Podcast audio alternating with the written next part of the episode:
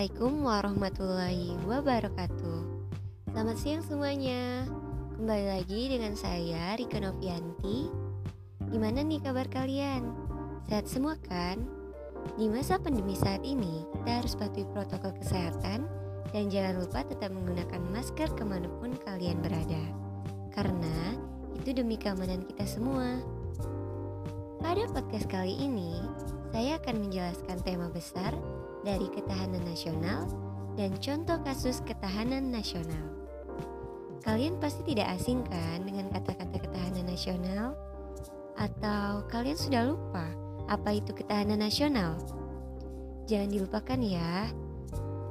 Kalian pasti pernah dengar kata istilah jas merah. Jangan lupakan sejarah. Karena ketahanan nasional merupakan hal sejarah di Indonesia dan sampai sekarang pun, ketahanan nasional itu masih berlaku di Indonesia. Sebelum masuk lebih jauh, saya akan menjelaskan apa sih ketahanan nasional itu.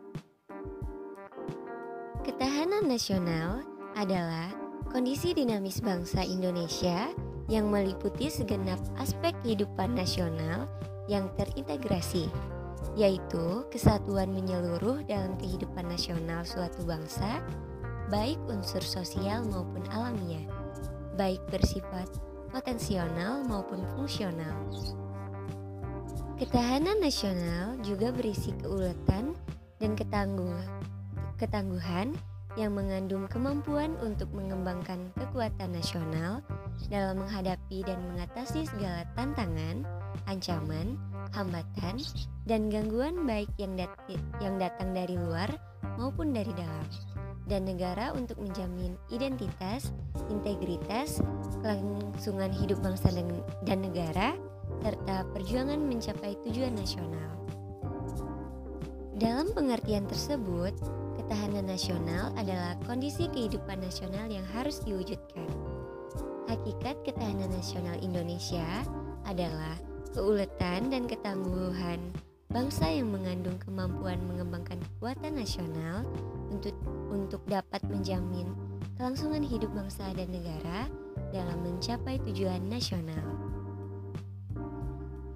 Adapun ciri-ciri ketahanan nasional yaitu kondisi sebagai prasyarat utama bagi negara berkembang difokuskan untuk mempertahankan kelangsungan hidup dan mengembangkan kehidupan tidak hanya untuk mempertahankan tetapi juga untuk menghadapi dan mengatasi tantangan, ancaman, hambatan, dan gangguan baik yang datang dari luar maupun dari dalam, baik secara langsung maupun tidak langsung. Selanjutnya, pengaruh aspek ketahanan nasional terhadap kehidupan berbangsa dan bernegara. Ada dua aspek, yaitu aspek yang berkaitan dengan alam bersifat statis yang meliputi aspek geografis, aspek kependudukan, dan aspek sumber daya alam. Yang kedua, aspek berkaitan dengan sosial bersifat dinamis, yaitu meliputi aspek ideologi, aspek politik, aspek sosial budaya, dan aspek pertahanan dan keamanan. Dalam upaya mencapai tujuan dengan mempertahankan ketahanan nasional, tidak sedikit tidak sedikit pun upaya dan ancaman yang dapat meruntuhkan ketahanan nasional. Seperti beberapa contoh kasus berikut ini yang termasuk ke dalam contoh kasus ketahanan nasional sebagaimana penyebab konflik antar agama dan akibat konflik antar agama dalam masyarakat majemuk ataupun penyebab konflik sosial. Di sini saya mengambil kasus contoh Gerakan Aceh Merdeka atau sering disingkat GAM. GAM lahir karena kegagalan gerakan Darul Islam pada masa sebelumnya. Darul Islam muncul sebagai reaksi atas ketidakberpihakan Jakarta terhadap gagasan formalisasi Islam di Indonesia. Darul Islam adalah sebuah gerakan perlawanan dengan ideologi Islam yang terbuka bagi Darul Islam, dasar dari perlawanan adalah Islam, sehingga tidak ada sentimen terhadap bangsa-bangsa lain, Bahkan, ideologi, Islam adalah sebagai perkat dari perbedaan yang ada. Gagasan ini juga berkembang dalam gerakan Darul Islam di Aceh. Akan tetapi, pasca berhentinya perlawanan Darul Islam Aceh, keinginan Aceh untuk melakukan Islamisasi di Indonesia menjadi lebih sempit hanya kepada Aceh.